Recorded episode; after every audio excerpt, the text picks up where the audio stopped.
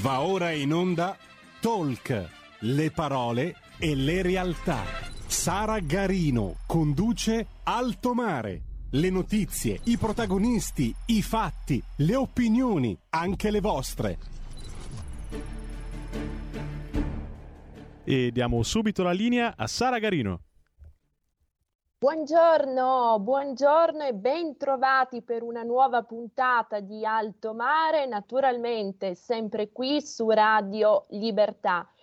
Come di consueto in apertura vi ricordo le informazioni tecniche, potete seguirci sulla web tv www.radioliberta.net dove troverete anche tutte le informazioni e le specifiche per poterci sostenere con i, con i vostri abbonamenti. Potete seguirci anche in DAB sui canali social di RPL, scusate, di Radio Libertà, lapsus freudiano, la forza delle abitudini, nonché sui canali 740 del digitale terrestre, anche sul canale 252. Federico, vogliamo ricordare i numeri Certo, Sara. partecipare alla diretta? Potete chiamarci allo 0266203529 o scriverci un WhatsApp al 346 642 7756. E grazie Federico, sarà una puntata speciale quella di quest'oggi. Siamo in attesa di avere collegato con noi il presidente Corrado Sforza Fogliani, presidente di Asso Popolari, vicepresidente di ABI, nonché presidente esecutivo della Banca di Piacenza, che ci raggiungerà a breve. Avremo modo con lui innanzitutto di eh, parlare del Festival della Cultura e della Libertà che si è svolto a Piacenza, come sapete, lo scorso 29 e 30 gennaio e che qui ad Altomare su Radio Libertà abbiamo avuto il piacere di presentare e di promuovere la settimana scorsa. Parleremo di tante cose con il Presidente anche dell'ultimo saggio da lui curato, di cui non vi svelo ancora gli estremi perché voglio attendere il nostro ospite. Intanto però vi ricordo che la puntata di oggi, come abbiamo detto, è speciale, speciale anche perché vogliamo ricordare un grande amico della nostra radio, ma soprattutto un grande amico, un grande sostenitore della libertà, il professor Francesco Porte, che come sapete, come abbiamo già avuto più volte modo di ricordare qui in radio, ci ha lasciato poco prima che terminasse il 2021. Quindi, tra l'altro, anche eh, nell'anno che celebra il sessantennio dalla dipartita del suo grande maestro e mentore Luigi Einaudi, di cui naturalmente parleremo anche quest'oggi. Federico, ti pregherei per cortesia di proiettare la locandina di un importante evento in commemorazione del professor Francesco Porte che Confedilizia ha organizzato per domani, martedì 2 febbraio, scusate, mercoledì 2 febbraio alle ore 17. Federico, se puoi proiettare la locandina, la diretta si potrà seguire sul, sul, canale YouTube di Confedilizia. Vi ricordo naturalmente il sito www.confedilizia.it. Mi confermano dalla regia che la locandina è correttamente visibile in onda. Frattanto ecco il Presidente. Buongiorno Presidente. Scusate molto, stavo preparando un collegamento RAI che vengono alle tre, quindi Scusate molto, scusate molto. Grazie infinite a lei, per, Presidente, per essere con noi. È davvero un grande onore, come dicevo in incipit, poterla avere qui ad Alto Mare come ospite. Abbiamo già annunciato, Presidente, che la diretta di quest'oggi è dedicata a un grande amico nostro, suo, un grande amico della libertà, il professor Francesco Forte. Vuole in apertura commemorarlo con noi con qualche parola, per cortesia, Presidente? Volentieri l'intervento, naturalmente non per la ragione che lo determina. Eh, di Francesco Forte io ho sempre avuto una grande considerazione, prima di tutto perché è stato scelto da Einaudi stesso come proprio successore alla cattedra di scienze delle finanze. È stato un uomo che ha veramente attraversato eh, il secolo scorso con la sua personalità, eh, ministro, sottosegretario molte di volte, soprattutto eh, per la carica delicatissima di eh, sovrintendente agli aiuti internazionali, quindi maneggio di somme eh, di importanza determinante. E un uomo che ha, lo dice proprio la sua vita, lavorato per tutta la vita dedicando la sua vita al bene pubblico. Quando è mancato eh, alla fine del, dello scorso anno, eh, è mancato a mezzogiorno dopo una mattinata di lavoro. Fino all'ultimo ha scritto, lui era un uh, fondista del giornale, ha scritto l'ultimo articolo per il giornale due giorni prima di morire. E pochi giorni prima di morire ha scritto una poesia dedicata al Gabbiano, eh, rappresentandosi come un uh, gabbiano, appunto, eh, dice quando morirò librerò in alto le mie ali perché i, guardia- i gabbiani, i, sì, i gabbiani veri non uh, demodono e si battono sempre per gli ideali di libertà, eccetera. Quindi veramente una traccia indimenticabile eh, che ci ha insegnato tante cose anche sul piano economico. Per esempio aveva dimostrato dal punto di vista matematico che eh, gran parte del disagio che viene provocato causandone anche la totale distruzione dal punto di vista eh, economico della situazione, voglio dire, che si è creata agli immobili eh, da parte prima di Monti e adesso Draghi prosegue, prosegue per quanto possibile sulla stessa strada, derivava dal pensiero unico internazionale che voleva deliberatamente far togliere agli italiani il vizio dell'investire negli immobili perché si dirottasse gli investimenti degli italiani, si dirottassero gli investimenti degli italiani sul, eh, sull'investimento finanziario. Sì. In effetti a questo sono riusciti e tutto questo è sempre stato dimostrato, è stato dimostrato da Francesco Forte proprio perché era un pensatore libero.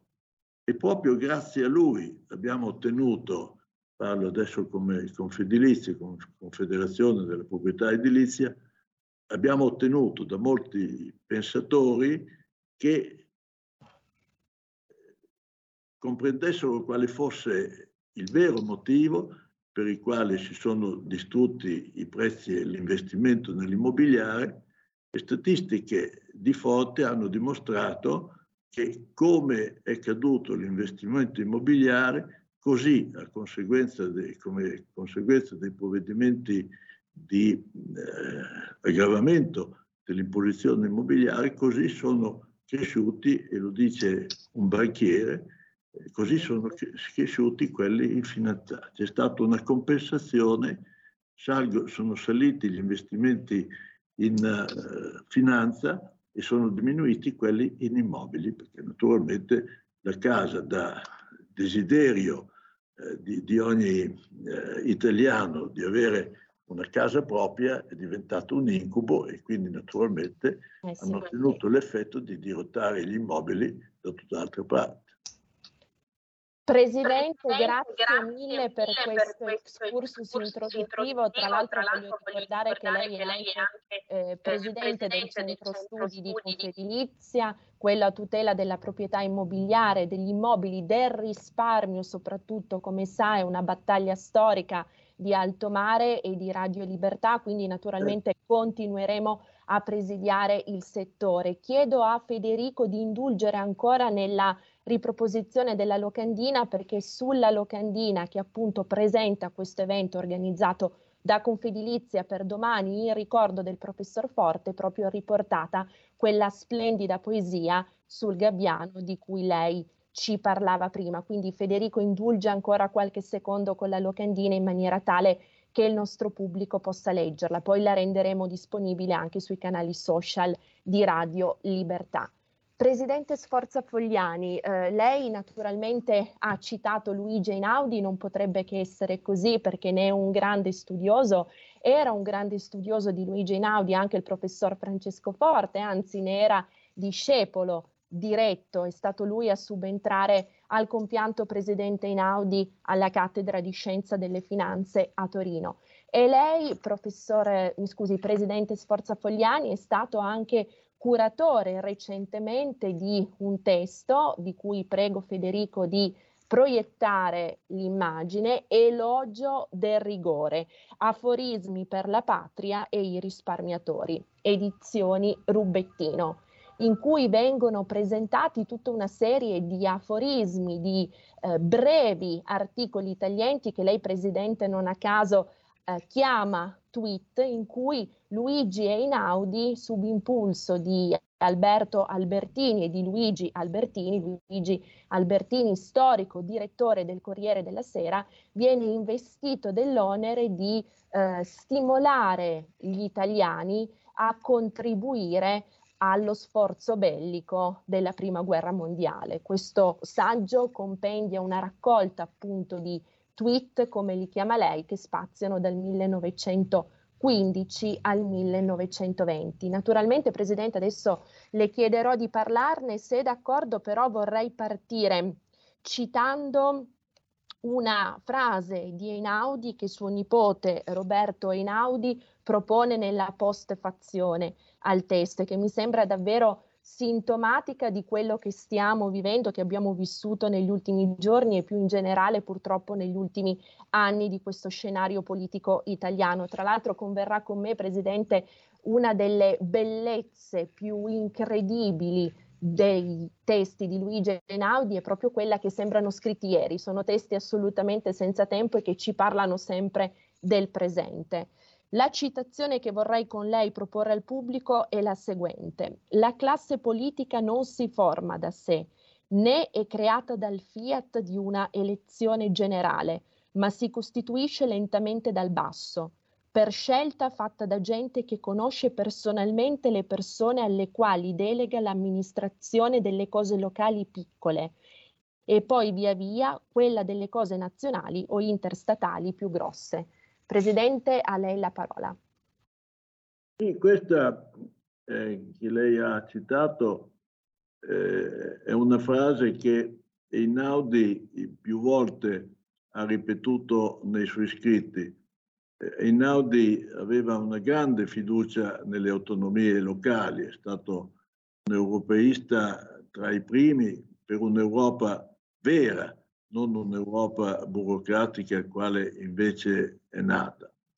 Einaudi ha più volte sottolineato come eh, le autonomie locali servano anche di scuola per coloro che vogliono interessarsi alla cosa pubblica. Quindi eh, questa è riportata, ma non è una frase che sia direttamente proponibile come il contenuto così rappresentativo, voglio dire, del contenuto del, eh, della pubblicazione mia sugli aforismi, perché è un tema benissimo, eccetera, ma è fuori da quello che lei ha certo. già detto bene, che eh, la ragione per cui questi aforismi sono nati. La ragione è appunto quello che lei ha già accennato.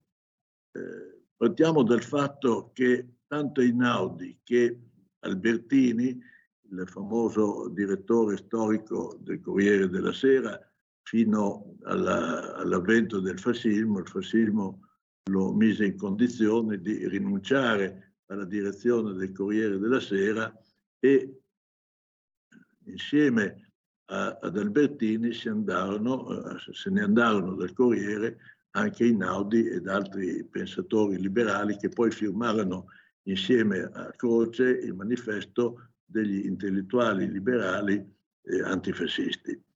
E eh, quindi Einaudi veniva dalla stessa scuola eh, di, eh, di, Albertini, dal mondo creato da Luigi Luzzatti intorno alle banche popolari e eh, attorno appunto ad Asso Popolari. Albertini, quando eh, scoppiò eh, la guerra, quando, meglio, quando noi entrammo in guerra, la guerra mondiale era già in corso, noi entrammo eh, non subito all'inizio, eh, Albertini scrisse a Einaudi, che era già collaboratore del Corriere della Sera da quando lui era direttore, eh, scrisse che eh,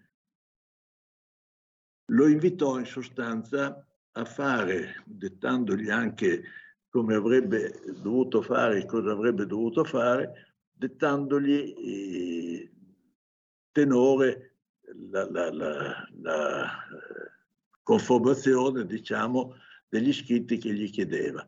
Cioè Albertini chiese ad Einaudi nel 1915, come lei diceva, quindi già entrati in guerra e con la guerra mondiale già in corso da due anni, un anno e mezzo, eh, scrisse di fare degli aforismi che servissero a sostenere il prestito individuale che era stato eh, lanciato dal governo appunto nel 1915 per sostenere l'intervento dell'Italia a fianco dell'intesa, cioè delle azioni democratiche liberali di allora, Inghilterra, eccetera, appunto a, a sostegno dello sforzo bellico.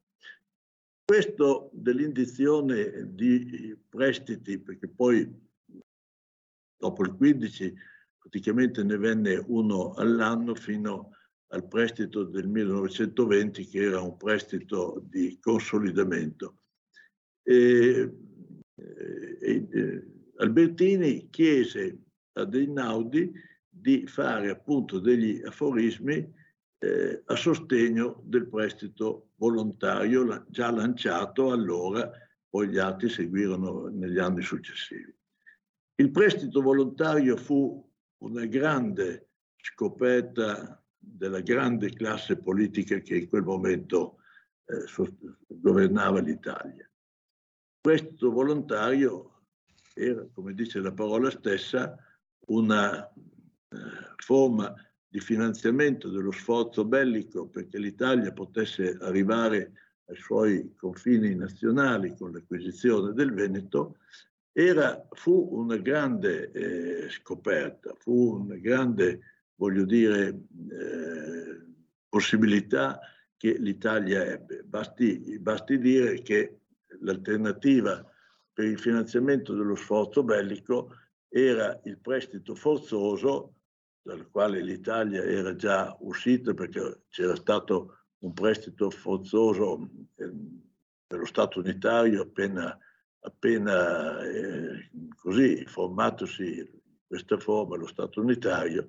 ma poi erano già diversi anni che si era usciti dallo, eh, dallo, dal prestito obbligatorio, diciamo, quindi forzoso, e l'Italia sappiamo che nel 1910 era arrivata ad un punto di floridezza dal punto di vista dell'economia statale, dell'economia dello Stato straordinaria perché avevamo la lira che faceva aggio sull'oro, cioè la lira era in oro, ma l'oro eh, costituito dalla moneta aveva un valore inferiore a quello che aveva la stessa quantità di oro, però in moneta eh, dello Stato italiano.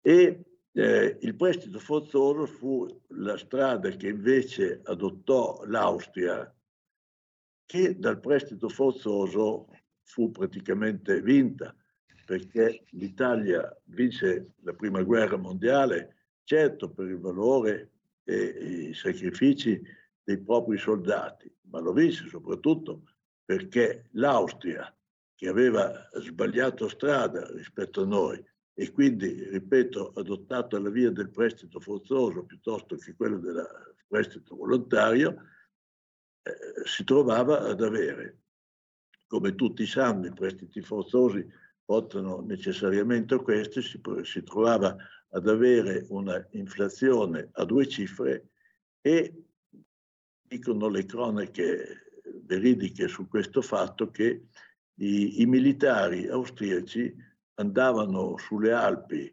in prima linea eh, con sostanzialmente la mantella e sotto neanche la divisa, perché l'Austria non aveva i soldi per pagare le divise, ci andavano in, in canottiera.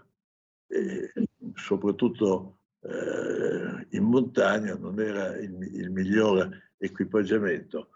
E quindi che determinò il eh, fatto che l'Austria eh, perdette la guerra è stata anche questa importante eh, scelta sbagliata fatta sul piano economico da, non solo dall'Austria ma tutti gli imperi centrali del momento.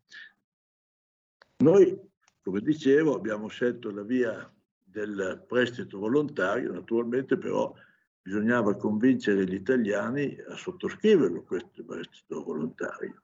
E allora la lettera, la richiesta di Albertini ad Einaudi, il quale mandava eh, per telegrafo al Corriere i propri aforismi, eh, inizialmente veramente eh, Twitter, come ha ricordato lei, e come ho, ho scritto io nel libro, perché erano frasi brevissime, eccetera. Poi, con l'andare del tempo, si capisce che Inaudi si era entusiasmato e eh, sono diventati sempre più lunghi fino ad essere anche delle vere e proprie staffilate, per esempio su, su cui speculava sulla guerra, sui danni di guerra, eccetera, eccetera. E già dal 1915, praticamente dall'estate del 1915, Einaudi mandò i suoi primi aforismi che venivano pubblicati sul Corriere della Sera in prima pagina, uh-huh. a volte, eh, lo, soprattutto le prime volte, perché poi anziché uno o due eh, per giorno, Einaudi cominciò a mandarne anche di più e quindi anche il Corriere pubblicò eh, diversi aforismi in uno stesso giorno e quindi anche nelle pagine interne. Presidente, taglienti, affreschi evocativi anche nel titolo, come diceva lei.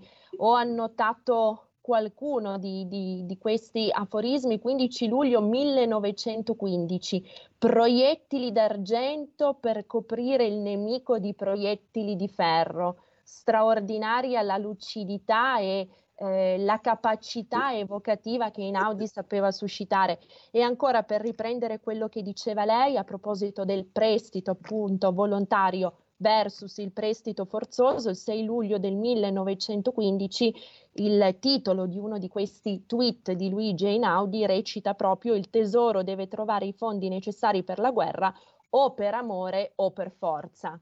Mi ha colpito molto questa espressione. Vero, è vero. Eh, sì, come, come, lei ha detto, questi aforismi venivano pubblicati generalmente in, solo in prima pagina, se era uno, differentemente anche nelle pagine interne. Questi aforismi non erano però firmati da Einaudi ed è la ragione per la quale sostanzialmente questi aforismi che io ho raccolto in questa mia pubblicazione non erano mai stati pubblicati perché di Einaudi naturalmente è stato pubblicato e ripubblicato tutto, ma il fatto che gli aforismi fossero pubblicati anonimi è praticamente sfuggito alla gran parte dei bibliografi. E quindi in sostanza eh, a me è venuto in mente di pubblicarli eh, in una eh, raccolta sola, quindi tutti insieme, e devo dire che eh, Rubettino è stato generoso nel pubblicarlo, ma da editore, eh, una delle editrici, come sappiamo, più importanti d'Italia, soprattutto caratterizzate in pubblicazioni di libri eh, liberali o libertari, eh, la raccolta appunto ha, così, ha destato molto interesse perché sarà forse l'unica parte del pensiero di Einaudi, o meglio ancora degli scritti di Einaudi, che non, ancora, che non era ancora stata pubblicata. Io ho trovato la collaborazione grande del Corriere della Sera che eh, ha dovuto naturalmente eh, così scorrere tutti i giornali, tutti i quotidiani del Corriere della Sera dal 1915 al 1920 per raccoglierli e poi ho avuto la grande soddisfazione che eh, l'ex, l'ex, direttore del Corriere della Sera De Botoli ha fatto la prefazione e Roberto Inaudi, nipote di eh, Einaudi, ha fatto quel eh, postfazione lei, eh, di cui lei prima parlava. Io Presidente, canto... proprio Ferruccio De Bortoli eh, loda la assoluta lucidità di questi aforismi, di questi tweet che lei ha raccolto parlando non a caso di armonia comunicativa della semplicità. Inaudi sapeva essere estremamente semplice e rendere con, con semplicità la complessità delle dinamiche economiche e sociali e umane. Ci fermiamo per una brevissima pausa pubblicitaria. Presidente, frattanto chiedo a Federico di proiettare ancora la locandina del libro Elogio del rigore. Rientriamo fra 60 secondi con lei e con il professor Carlo Lottieri. A fra poco. Stai ascoltando Radio Libertà, la tua voce libera, senza filtri né censure, la tua radio.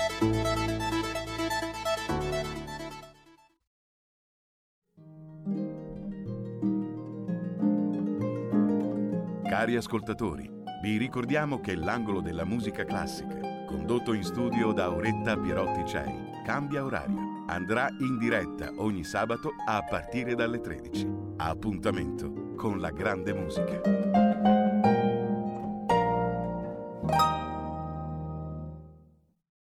Un nuovo modo per sostenere la tua radio. Visita radiolibertà.net. Ti basta un clic e potrai versare il tuo contributo volontario direttamente online. Potrai donare con ogni tipo di carta di credito, anche prepagata. Ti aspettiamo online su radiolibertà.net. Sostieni la tua radio con il tuo contributo volontario. Radio Libertà. La tua radio. Diamo voce alla nostra gente.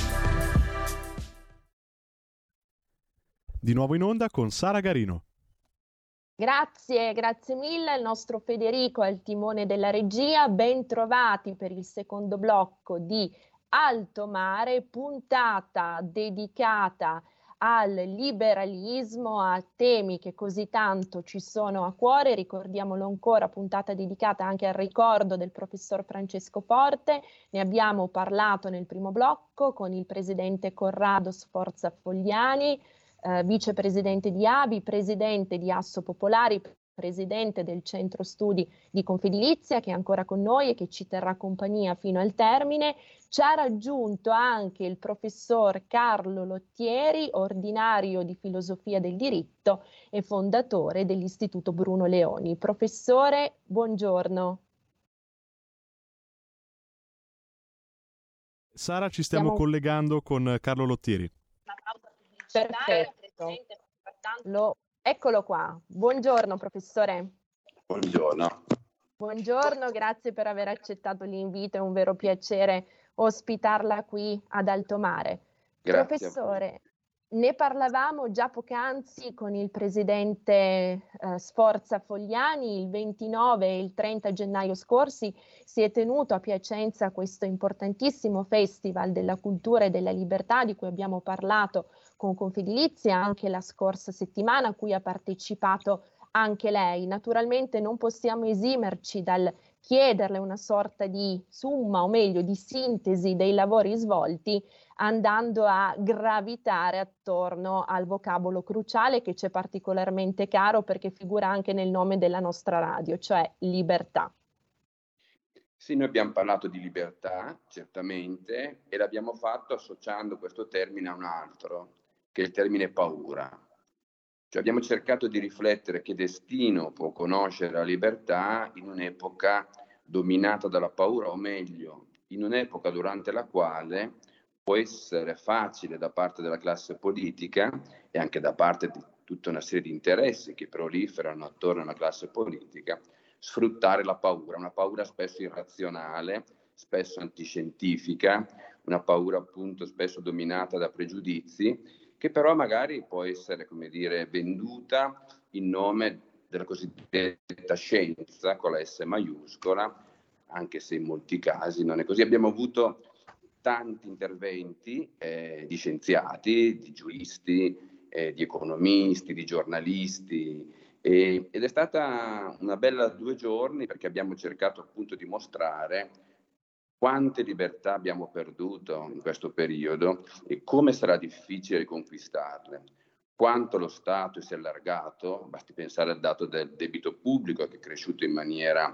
enorme in questi due anni, ma ancora di più direi come abbiamo perso il controllo sul nostro corpo, accettando un qualcosa che non avremmo mai immaginato prima, cioè l'introduzione di un TSO generalizzato, cioè trattamenti sanitari obbligatori, con appunto l'obbligo vaccinale al di sopra di 50 anni per tutta una serie di categorie. Cioè scelte che altri paesi di tradizione più liberale non hanno fatto e non faranno mai, quello appunto di obbligare la propria popolazione a adottare un certo tipo di soluzione sanitaria, da noi ormai è una cosa accettata. Abbiamo perso tantissima strada, siamo stati, ahimè, come un secolo fa, 1922, no? all'avanguardia di un processo terribile. Siamo, ahimè, all'avanguardia di un processo terribile dobbiamo reagire qui anche, come dire, per invertire questo trend. Abbiamo riflettuto con voci naturalmente discordanti che venivano anche da prospettive professionali eh, o come dire, disciplinari molto diverse.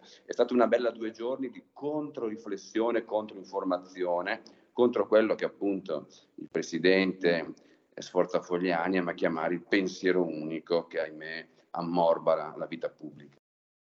Certo, ecco professor Lottieri, dato che ha sollevato questo tema della paura, della, dell'arginare, del perimetrare, del cercare di perimetrare, di perimetrare la paura, questo mi ha, mi ha fatto venire in mente Un'altra delle massime, forse tra quelle più note di Luigi Einaudi, che tra l'altro è menzionata anche nel testo curato dal presidente Sforza Fogliani, ricordo ancora elogio del rigore, questa massima di Einaudi è il nemico è in noi. La paura quindi in questo senso è davvero il primo nemico che è capace di limitarci, di contingentarci e verso il quale dobbiamo credo sfoderare l'antidoto migliore, anche in questo caso suggeritoci da Einaudi, che credo sia il conoscere, discutere e infine deliberare. Certo, vede, eh, l'assolutismo, quindi l'idea di sovranità, no? eh, fin dal 600, fin dagli scritti di Thomas Hobbes, poggia proprio sulla paura. La costruzione dello Stato potente, sovrano, mercantilista, cioè che controlla l'economia, eh, nel 600 che poi si svilupperà fino ad esiti tremendi con i totalitarismi del Novecento, eh, si basa sulla paura. Quindi è chiaro che dobbiamo riscoprire la responsabilità individuale, la necessità di decidere localmente, non già invece di far decidere a persone lontanissime. Noi abbiamo anche sottolineato molto, stati più in, interventori che hanno fatto, eh, come in due, quest'ultimo anno la maggior parte della popolazione è stata vaccinata, ma noi non si abbia ancora la conoscenza, non c'è chiarezza sui contratti, è incredibile questo, ma i contratti di acquisto di queste centinaia di milioni di dosi di vaccini, eh, eh, acquisto tra l'Unione Europea le grandi case farmaceutiche non sono note, questo non è normale, no? questo non è, una, non è una cosa che possa essere accettata, c'è bisogno quindi di trasparenza, c'è bisogno di responsabilità, e c'è bisogno appunto di uscire dall'emergenza. Un'altra parola che ricorsa frequentemente nella due giorni è emergenza. Non possiamo vivere costantemente in stato di emergenza, perché in stato di emergenza non c'è più il diritto. Non c'è più la stabilità delle regole e quindi non ci può essere nemmeno risparmio e imprenditoria. Per quale motivo io posso risparmiare? Io sono indotto a risparmiare se non so qual è il quadro giuridico in cui mi troverò tra una settimana, un mese, un anno. E quello che abbiamo conosciuto in questo periodo, ma ancora oggi, no? è che non sappiamo in che mondo ci troveremo perché non tanto abbiamo a che fare con una questione sanitaria, non più Danimarca, Regno Unito, Spagna, per non parlare di tanti stati degli Stati Uniti, sono usciti decisamente e non hanno mai adottato le nostre regole così dure, il problema è tutto politico. È chiaro che la classe politica ha tutto l'interesse, eh, le forze del governo, il governo e così via, a mantenere una drammatizzazione che non ha ragioni tipo sanitario, ma solo ragioni tipo politico. Bisogna scoprire le ragioni della libertà individuale, le ragioni della responsabilità. Grazie professor Lottieri, riscoprire le ragioni della responsabilità individuale è davvero un pensiero estremamente significativo su cui voglio sentire anche subito il presidente Sforza Fogliani. Lei naturalmente rimanga lì, professore, perché continueremo nel prosieguo. Responsabilità individuale, presidente, questo Uh, questa espressione che ci ha riportato il professor Lottieri mi rimpalla subito a un altro aforisma che lei menziona nel saggio curato un aforisma del 4 novembre 1917. L'Italia era reduce dalla disfatta di Caporetto e Luigi Einaudi si interroga di nuovo con una uh, staffilata, come diceva lei, no? in maniera assolutamente tagliente, chiedendosi, è l'ora della prova, ho fatto il mio dovere? Consentitemi di leggere davvero brevemente questo tweet perché penso che ci possa fornire utilissimi spunti di riflessione anche e soprattutto sull'attualità. Adesso che è giunta l'ora della prova, bisogna che ciascuno interroghi la sua coscienza e cerchi una risposta alla domanda: ho io fatto tutto il mio dovere? Ufficiale, ho cercato di instillare fede, disciplinare, coraggio nei miei soldati cittadino privato, ho intensificato il mio lavoro affinché la vita del paese non venisse turbata ed i soldati al fronte e le popolazioni dell'interno potessero avere, per quanto stava in me, tutto il bisognevole amministratore della cosa pubblica, rappresentante di italiani in consessi alti o modesti. Ho dato opera affinché la compagine morale del paese rimanesse salda, ho recriminato, ho mormorato, ho fatto passare l'ambizione personale dinanzi all'interesse pubblico? Presidente, dicevamo, vale naturalmente, valeva per il 1917, ma vale assolutamente anche oggi e vale sempre.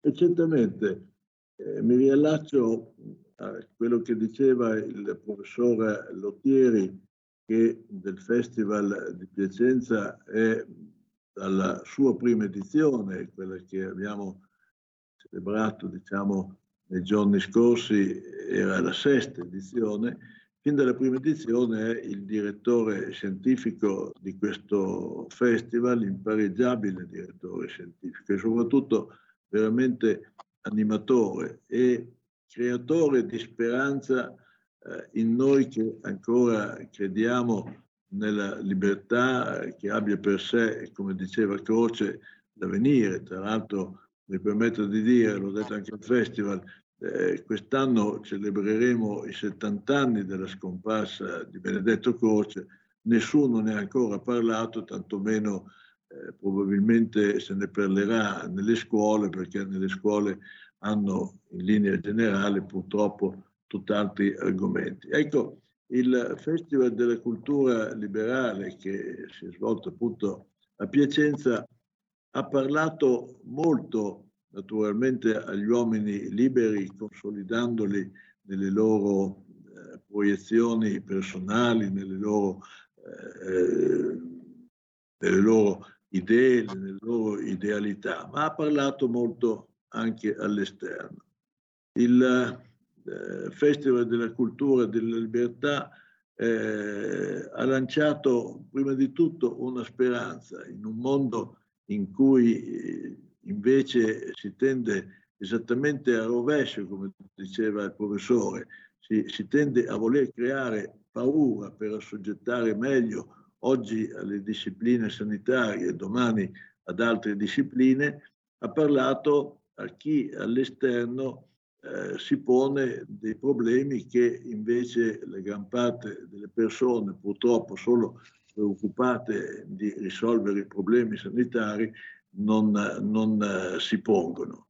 E credo che in questo senso la funzione che ha svolto il Festival delle Culture e della Libertà sia molto allargata. Come è stato ricordato al festival, dico una piccola cosa ma emblematica, la, la carta d'identità esiste solo in Italia per andare in albergo. Eh, era stata istituita da, da Mussolini eh, che aveva nominato capi fabbricato, come sappiamo, eh, i, i, portieri e ugualmente aveva valorizzato i portieri d'albergo perché erano tanto spie naturalmente per il regime. E la carta d'identità oggi esiste ancora, proprio per quanto ha detto eh, al festival il professor Lottieri, quando lo, lo, lo Stato si allarga, eh, arriva ad una determinata percentuale, diciamo, di interventismo. Finite le eh, ragioni che pretesamente o meno l'hanno determinato questo allargamento dello Stato, lo Stato, anche finita la misura emergenziale che può averlo non giustificato ma comunque determinato, non si ritira mai al, al punto dal quale è partito prima della causa emergenziale invocata. È sempre più ampio di quanto non fosse all'inizio, diciamo, di questa misura che pretesamente o meno, più delle volte pretesamente, lo ha determinato. È il caso, per esempio, della eh, carta d'identità, ma ovviamente eh, se certe misure rimanessero e in parte rimarranno, eh, sto parlando del momento attuale, certamente la riduzione degli spazi di libertà sarebbe importante e purtroppo eh, è sulla base dell'esperienza passata già da darsi per scontato che così sia in Italia dove la, soggia, la soggiacenza alla, alle misure sanitarie eccetera è tipica anche della Chiesa che si è fatta subalterna allo Stato e alla quale eh, noi eh, ci siamo anche rivolti perché noi non siamo naturalmente da confondere con i Novax, però diciamo che ci possono essere delle ragioni di molte persone che non hanno dormito, che non dormono di notte eh, da, da, da mesi, che hanno delle ragioni più che vere, preoccupanti in famiglia, di situazioni pregresse, di bambini che ancora eh, non stanno in piedi, questo è un caso che eh, ho visto personalmente, bambini che non stanno in piedi per vaccinazioni pregresse, le vecchie vaccinazioni, e che naturalmente eh, dei genitori che si trovano un bambino in questa situazione, ma devono vaccinarsi, devono farsi vaccinare. Sarà bello, sarà sbagliato, sarà giusto, sarà sbagliato, però non si possono trattare queste persone come purtroppo vengono chi, eh, trattate da chi avrebbe, come la Chiesa, il dovere della misericordia come istituzione, al di là del fatto eh, così umano che ci dovrebbe eh, raccogliere tutti in questa presa di posizione.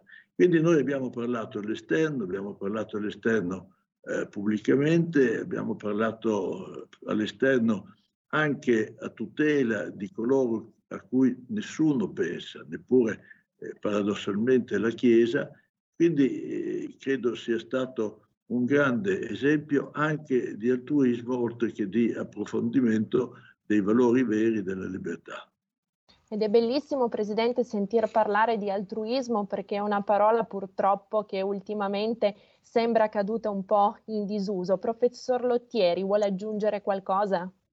Voglio aggiungere questo, che forse un piccolo risultato anche del festival è legato al fatto che uno dei vecchi amici del festival, che è il dottor Alessandro Trentin, che doveva essere a Piacenza, ma che purtroppo per ragioni di salute non è potuto essere con noi, ma che era stato in precedenti edizioni comunque, come presidente di Confimi Veneto, ha fatto un intervento molto coraggioso per eh, sottolineare appunto come le imprese abbiano bisogno di chiudere questa vicenda del, del Green Pass, come sia necessario eh, uscire dall'emergenza perché le piccole imprese venete raccolte appunto in confini stanno soffrendo tantissimo queste scelte del governo e, e quindi appunto è assolutamente indispensabile che eh, si torni alla, alla legge, alla normalità, si esca da questo periodo. E quindi questo possiamo considerarlo un nostro piccolo risultato, perché ha seguito le due giornate, ha seguito i vari interventi e si è ulteriormente convinto della necessità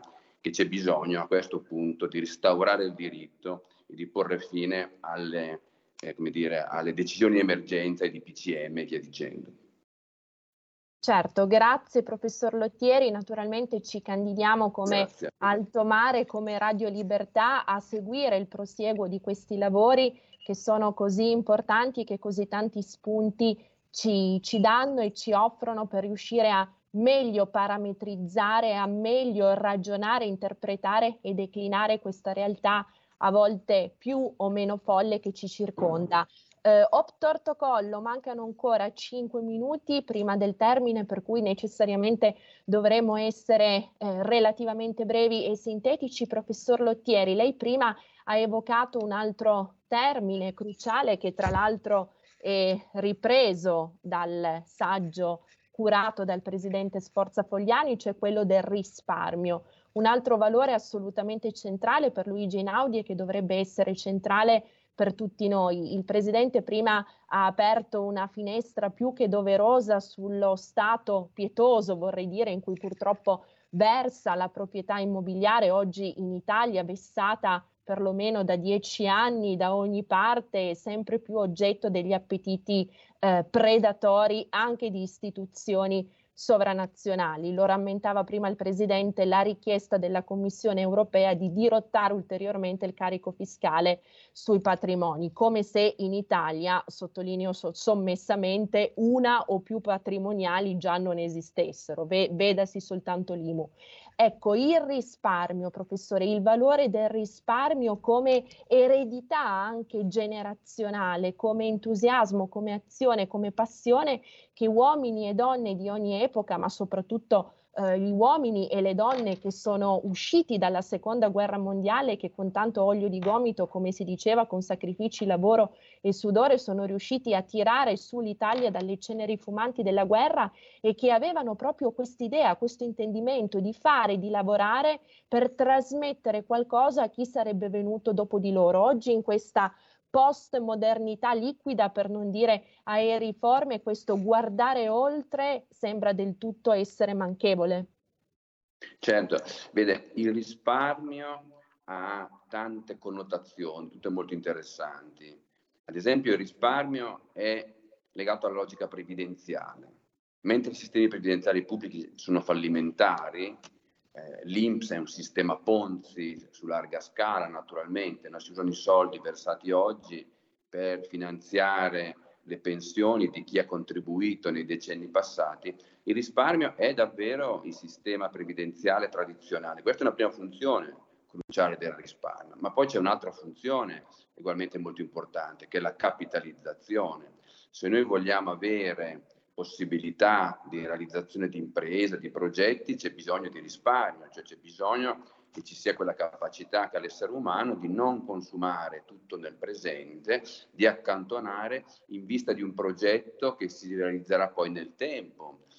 Ma tutto questo è possibile oggi? Non, io dico che è molto difficile non solo perché manca una cultura del risparmio, il risparmio è stato in qualche modo demonizzato, Basti pensare alla retorica sul debito, debito pubblico, no?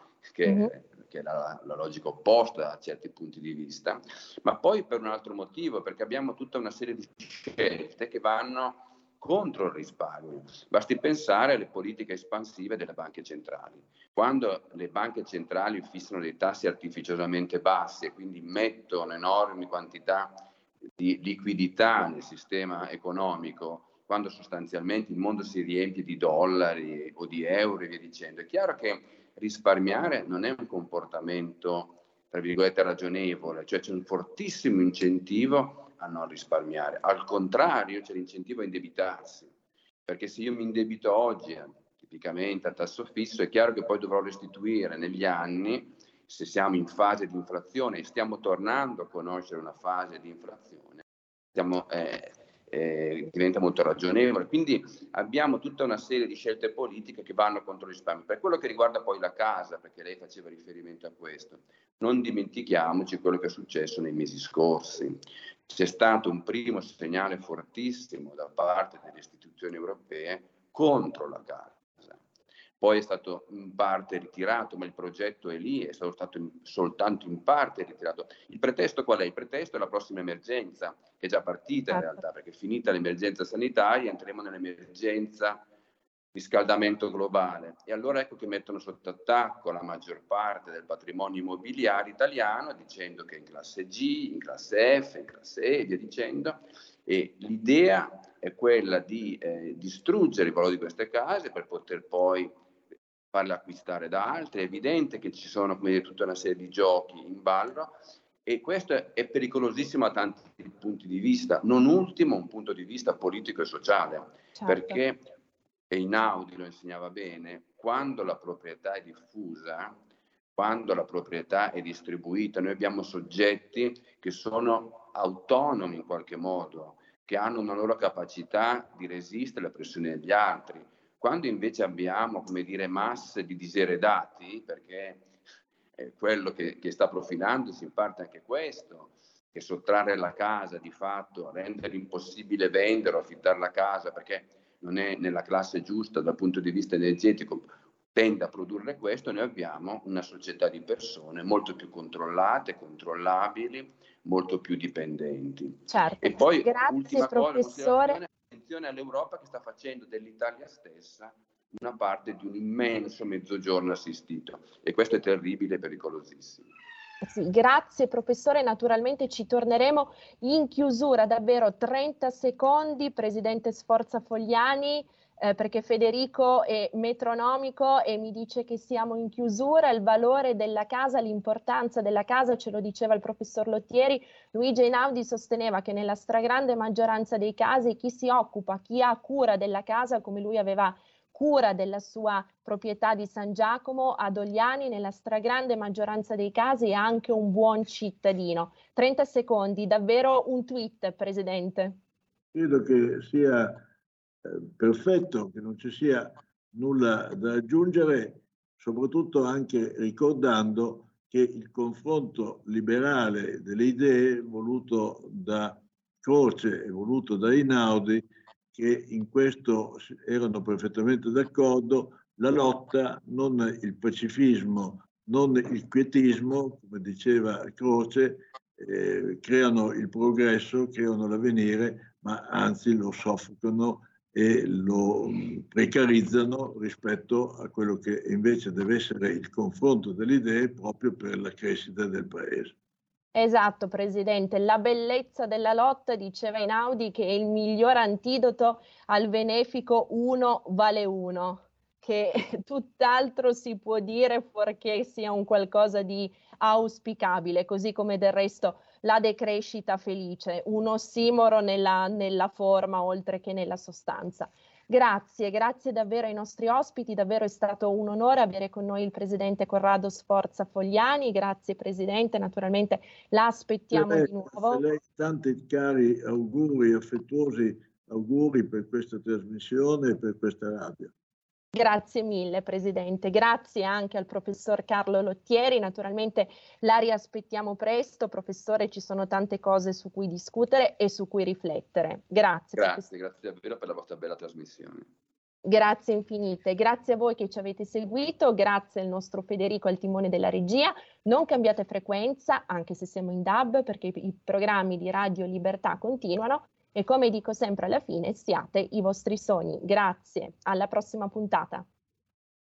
Avete ascoltato Alto Mare.